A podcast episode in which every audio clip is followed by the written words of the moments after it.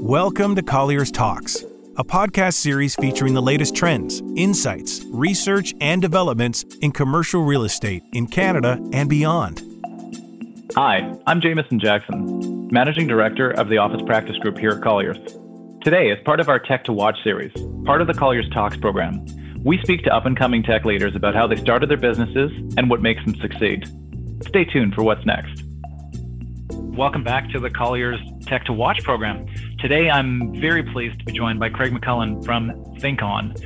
And I really uh, am excited about today's because infrastructure as a service is a topic I don't think a lot of our clients understand uh, very well. And I particularly liked your analogy about Lego bricks and, and how you piece those things together. I think a good place to start is this. Craig, tell me about how did you start the business? What's the origin story? Where did it all start? Uh, sure, that's great. Um, yeah, it's uh, it's a bit of a quirky story, but back in 2012, I was working in Denver, Colorado, as the chief technology officer of a company called uh, Hosting.com, mm-hmm. and uh, you know my kids were in their teenage years, and I was traveling every week, and it just didn't make sense to keep doing that. So I I decided uh, to uh, take a step back and uh, start working again in Canada, but I really wanted to start my own business. Hmm. And uh, what I had learned through my time in the U.S. was that infrastructure as a service was you know, really starting to ramp up, but that there really weren't good products in the market for the reseller community and channel partners. So there were organizations like AWS who were offering services, but you know, really certainly not channel friendly. And then at the same time, there's all these great people out in the in the field selling products, technology products that were inevitably going to have to deal with the replacement of equipment with cloud oriented services. So that was the first. That was the, my motivation because I saw sales forces that were going to be really looking for great products. And then from a, a product perspective, you know, you mentioned Lego, um, mm. and you know, Lego is really an inspiration for us because the the original thesis, if you will, was if we could build, you know, very consistent Lego blocks, and you know, whether it be eight or ten different services that all fit together well, and little piece of trivia is every Lego brick made since 1953 fits to its peer from any other age group. I did um, not know that. Yeah, there's a little trivia for you.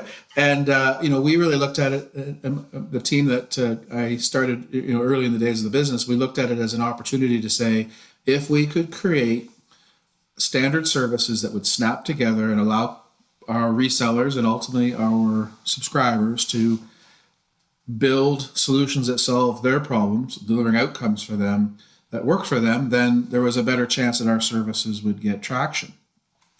And uh, while the thesis is still true to this day, there is a little twist to it, and that is uh, we you know we built these services. They all fit together quite nicely, and we went out to market, and people weren't uh, excited about the time required to assemble them because they couldn't see the end result.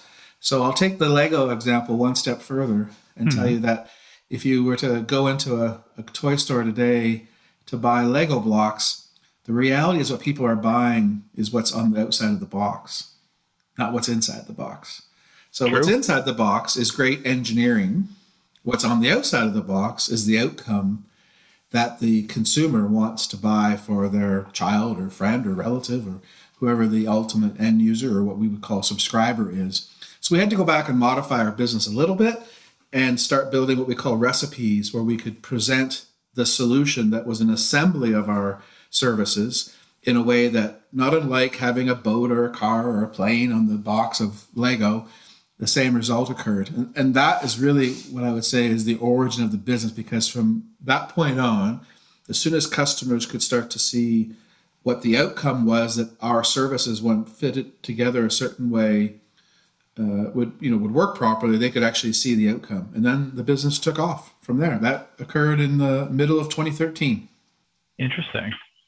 Interesting. So is I mean I'm using that Lego analogy. Okay, I bought my daughter some Lego recently. It had a cat train. Um, you, you, what you were saying is here's the end result. Um, functional, stable secure email service or, or, whatever it is. This is what you're buying. We will create the engineering on the back end, which is can be exceptionally difficult. But by the way, hey, channel partners, here's a email server system, just all put together in one go. Yep. Is that the idea? example. Yep. Okay.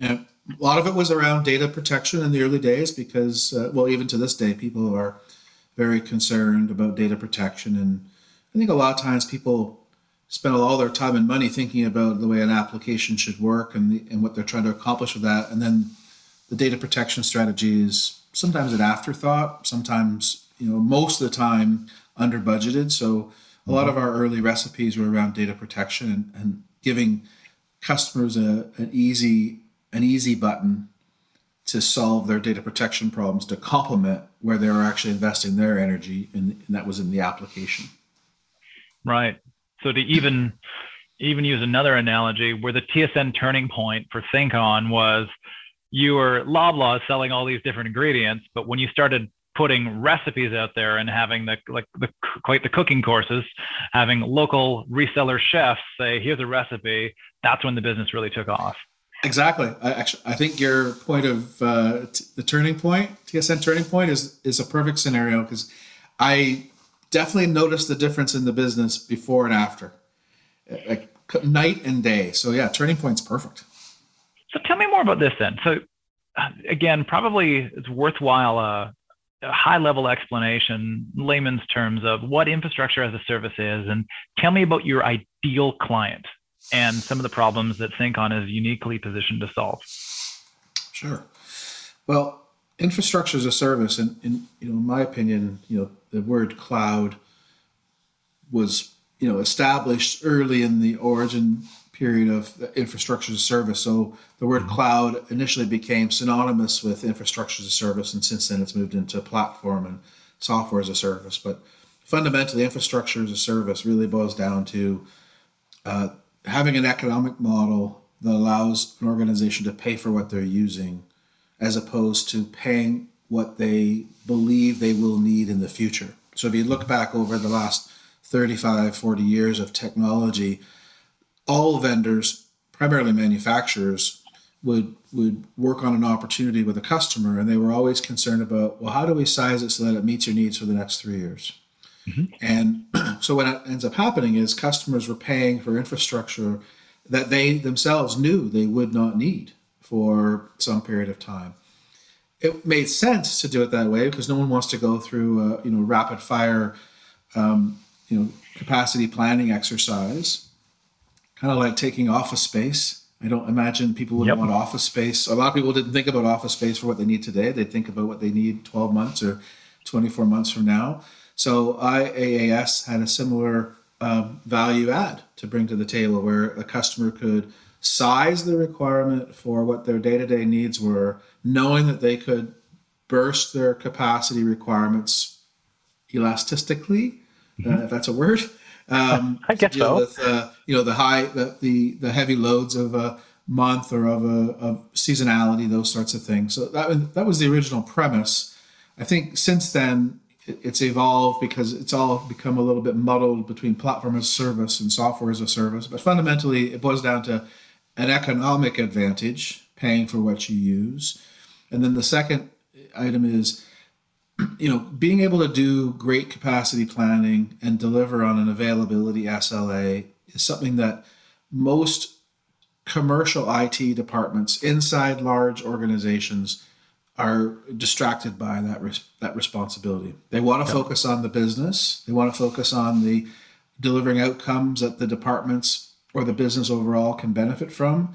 But if they're focused on maintaining basic dial tone, you know, compute tone, maybe is another way to put it, then the business can suffer because the IT department can only do so much. So I think it, it, it, from an IT leadership perspective, they really have to make decisions around where are we going to become experts.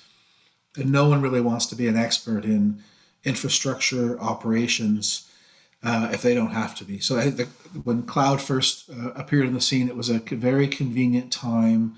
I also think there was a lot of business executives who were disenfranchised with the IT organizations that they were uh, mm-hmm. funding and, and, operating. You know, uh, if roll back another five years and you're in the outsourcing years where outsourcing is a little different model where the outsourcer would take your kit and somehow find a way to do it uh, cheaper, which I mean that's that doesn't necessarily make a lot of sense for the business, but you did outsource a problem. Cloud Right. kind of meets you in the middle where you get the flexibility of consumption without the headaches of trying to squeeze an outsourcer down. So I really think it fit a good need at the time. So tell me this then. I mean, what are some of the typical applications? So if I'm a business user who's not terribly IT literate, I mean, email. There's a classic example that companies pay for. What are some of the very typical use cases that, you know, when you talk about the recipe? Great. Here's your email system. What are some of the other recipes that are typical use cases? Sure. Well, I mean, email is a great example to start with because, you know, there is no question in my mind that, uh, you know, Microsoft's delivering a, a quality uh, product with M365. But what people don't know is that there's no backup. Uh, and Microsoft themselves, right in their documentation, state that you, as a customer of them, are responsible for your data. It's what you would typically expect to see in a SaaS application because otherwise it becomes incredibly uh, onerous for the vendor to take all those responsibilities. Even though it makes absolute sense that the supplier of the service would take that responsibility, they, they don't. So there's a recipe for that. Office 365 backup is a recipe that you know we and several others like us offer that is a complementary service to what is a very widely consumed service being hosted email. That's one example. And uh, what we try to provide customers is a we call it a, like a cloud neutral archive. So that doesn't matter where your data is, it could be across multiple clouds, but let us at least provide you with one place where you can have the single source of truth. And there are literally 10 recipes that come from that, from as simple as connecting your existing backup products into that to archiving products to like very long term retention where the customer is looking for the full information lifecycle management. And those are all really real world applications that are applicable across practically every business. Because whether your business has a requirement, say a legal requirement to retain financial information for seven years or medical information for 75 or you know simple accounting data for one year you still have a requirement to retain some data and Yeah. why not have a single throat to choke that can deliver on that and you know does that really well and something that it's easy for people to get their heads around Got it. Okay, so if I'm a business owner and if I'm a business owner and I say, look, I need email systems, and oh, and by the way, guess what? Your the most popular email system used doesn't include backup, so I need a place to store that data. And by the way, just like the shredding trucks going around, you're going to need a, a program to be able to manage the life cycle of that information as well.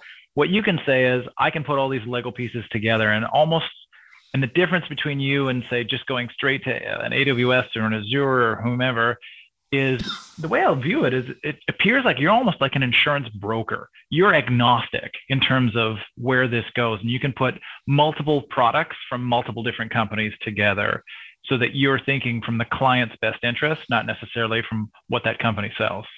That's right. Yeah, a lot of the times it involves creating a SKU, you know, uh, like a, a, a SKU for tracking purposes that matches the outcome the customer is looking for. So anything that we do, you could assemble yourself in a hypercloud, but you might need 20 different SKUs. You'll deal with 40 to 50 different surcharges that are all completely logical, but incredibly annoying because you can't get uh, cost predictability around it. We create right. one SKU and we we nail the cost predictability. So if if we tell you that it's going to cost five dollars a month to back up a mailbox for data that you're going to retain for seven years, I can guarantee you their invoice is going to say five dollars. It's not going to Which say is not the $5.14. case right? In, in exactly. infrastructure as a service, Yep. uh, often it comes in as actually that's fifteen dollars. Totally. Yeah. And, and then you start looking at the fine print and you realize it's all legit. But it didn't show up there in testing because I wasn't really working the system. I wasn't pushing scale. And uh, the way I like to think of it is uh, it, our, at our heart, at our core of our company is still a large group of technologists who try to solve problems. And I would say the hyperclouds are large groups of merchandisers who work very hard to make the merchandise as consumable as possible. And ideally, they start to add up. And when they start to add up, oftentimes either someone's embarrassed by their mistake or they it, it doesn't really it doesn't affect them enough to worry about it so people just kind of roll with it the next thing you know you're paying 18 20 22% more for services that now are starting to become annoying right so effectively i mean what you do is you say instead of having someone responsible for building the infrastructure of the business you've got one throat to choke with some cost certainty around that and someone to make sure that all those pieces fit together so that you don't have to have 30,000 SKUs to go to Loblaws. What you can say is, I want a Caesar salad. And by the way, it better cost six bucks. Yeah. And it's going to have the lemons in the pre cut lemons. It's going to have shredded Parmesan cheese. You know, the quality of the lettuce itself is going to be great. And it's going to be in a nice, simple package that hopefully it minimizes waste. Got it. So tell me this then. Tell me about your ideal clients and how ThinkOn would be uniquely positioned to help them. Who's your ideal? Well, the, you know, it varies across industries and segments, but I would say that it always starts with a customer that knows they have data, knows they have a fiduciary or legal requirement to retain that data, and doesn't want to be, I guess, buried in the minutiae of how to accomplish that themselves. They, they ideally will also have an awareness of ransomware and malware, and they're and they're taking that seriously. Mm-hmm. And then they're looking for a scenario that will give them absolute certainty around their data availability and data uh, survivability. And then uh, I would say what as a close second to that is an organization that's looking for disaster recovery as part of that. So they're looking for um, it's almost like a, a twofer you know that I'll get my data somewhere. I'll make sure it's absolutely safe. Oh, and by the way, if I encounter a disaster in my primary system, which may be hosted on a public cloud, may be hosted in their own office, it doesn't really matter where it is. The point is that that customer now has an insurance policy. You said the word insurance broker earlier, so we'll run with that. Okay. It's an insurance policy that they know their data is always safe and they can actually restart their application somewhere else in the event of some sort of critical loss or, or failure. That's our ideal customer. Okay, so a customer that says, I recognize I have a certain amount of data. I recognize that I have some responsibilities, either from a fiduciary or from a regulatory point of view, in terms of how I manage that data. I am concerned and aware of things like malware and ransomware and how that can uh, destroy a business.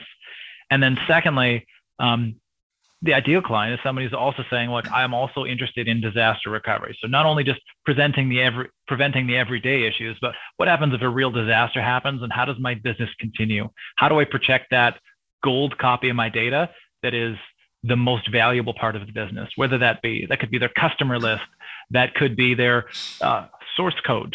Uh, if they're a software company, whatever that valuable is, data that makes that business that business, and they can't survive without it, and they've got an awareness of that. Does that make sense? Perfect. Yeah, that's perfect. Yep. Okay. So at this point, okay, I'm that business. How does ThinkOn come in and and and serve that? Yeah. So uh, you know, we work through our channel partners. So we're 100% uh, channel based with some minor public sector, um, you know, uh, separ- separation of business because some of the public sector uh, customers, especially at the federal level, require a direct contract, but otherwise mm-hmm. we work exclusively through the channel.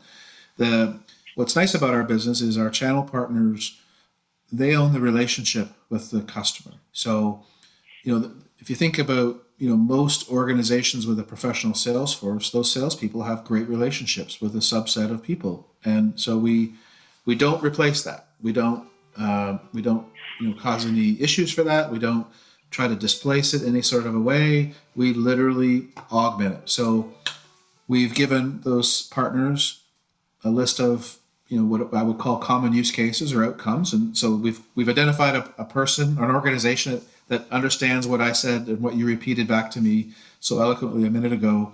Now that partner engages us, and what's nice about our business is, you know, we're not trying to uh, discuss the art of the possible with the customer. We're not trying to transform their business. We're trying to help them free up time so they can work on transformational projects. Right. So our use cases, our recipes are very straightforward, and usually requires uh, one discovery phone call, maybe an in person meeting, sometimes some customers want to have that extra level of due diligence. They want to explain something. They inevitably want to try it. We facilitate proof of concepts, and then you know a large percentage of the time they uh, buy into the service because at the end of the day, it is cloud-based economics, right? So we're not asking people to commit to large volumes if they don't have them. We're not asking them to size for two years out. We're asking them to size for the need today. And as their consumption grows, they pay more. They're notified of it. You know, if it if it makes sense that they want to be notified when they've gone over the, what their contractual threshold is. But what what's really nice about our business is the partner never steps out of being in control of the relationship. Our services are billed through the same partner, so the partner has 100% accountability to that relationship, which most good sellers want, mm-hmm. because that's that's how they maintain their own livelihoods and grow their business. And uh, you know, our job is to make sure that the service is always available and priced and invoiced properly, which is what we do. So it's really a great symbiotic relationship with the channel partner uh, and ultimately the the subscriber or, or user of our service. And you know, those the implementation times vary because it's at least half of the time it takes to provision is tied to the customer being ready to provision. We have mm-hmm. a lot of automation in our portfolio of services where customers can use automation. I think the things that I that I'm hearing that makes ThinkOn unique is number one, you still got your resellers in charge of that customer relationship. So they're still there, they're still front and center, and you're not asking your sales partners to go ahead and be a chef. You are the chef. Um, they're the people that have that relationship. They're the the, the, the wedding coordinator. yeah, perfect. yeah, if, if, yeah the maitre d. Yeah. Absolutely, they're the maitre d. And you say, look, I want a steak and fries, and I want a great bottle of red wine that's a little bit on the dry side.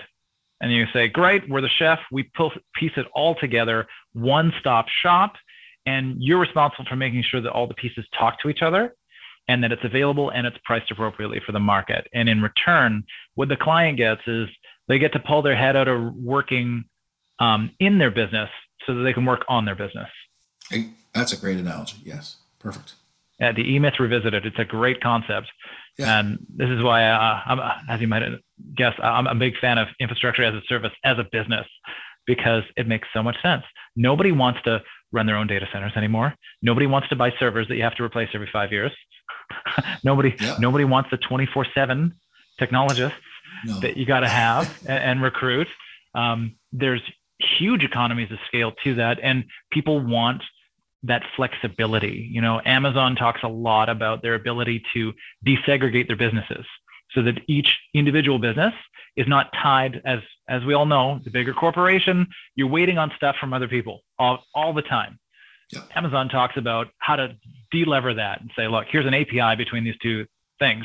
Here's hire your own legal counsel. So you're not waiting for corporate's legal counsel. Like just make sure these business units can move faster. And what it sounds like is one of the key advantages to doing that is you bring ThinkOn in and all of a sudden you can innovate faster because you've got this. You don't have to predict what you're going to need in the future. You don't have to be a technologist. You just have to say, I want the steak. Yeah yeah, you know, something I've said for years is, uh, and you're, you know, you're in your office today. So every night someone comes through your office and empties your trash can.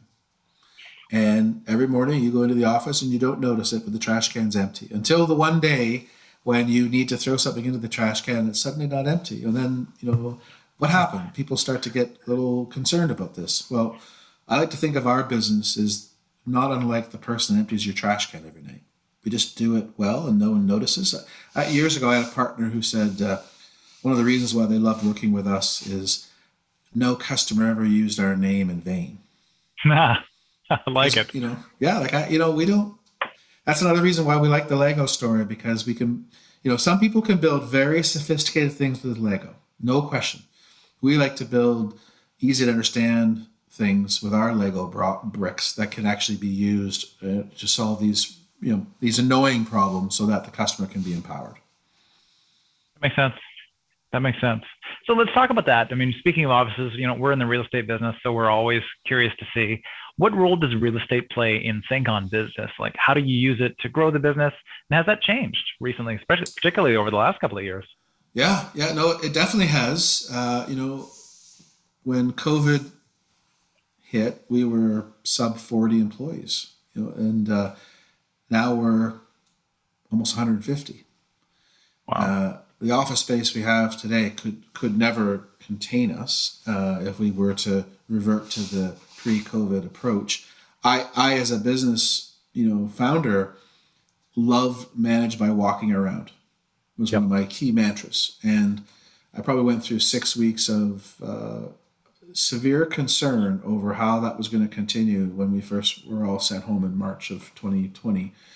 Um, so I had had to start with me overcoming that mental barrier, which I did, and then you know. So to answer your question, what we've done is we've we've pushed people. You know, we, what we've said is we are a work from anywhere company. Now we do have obligations to the federal government uh, because of our some of our secure work. So mm-hmm. we will always have to have people in offices that have clearance. That's a that's a given in our business. But what we've also tried to do is start looking at more regional offices or smaller smaller offices where people can rotate through and spend time. So what we're we're working on this strategy that that I've read some things about. It's called asynchronous management, where you yep. organize the way in which people come together and when they come apart. So mm-hmm. when we come together, we you said this earlier, we work on the business we come apart, we work in the business. And we think that office space is a critical component of that because we really can't recreate the working on the business days um, with uh, you know with Zoom all the time. So yep. so we're, we're formulating that strategy with you know regional offices where we can actually bring those resources together. I would say we are far from perfect on that because we've had employees move all over the country, uh, all over the world actually since this started with our blessing. Um, so we're it's a work in progress. But I my my envision I envision the future as more smaller offices where we can you know bring people together, like in Ottawa, for instance. Um, mm-hmm. That's our that's in our uh, office space, and then certainly in the data center space where we really see I think two opportunities there. We we we consume a lot of co-location space from other providers. We also have some of our own data centers where we where we consider that's our core, where we deliver a lot of our core services from because we want to have control over our costs as we grow.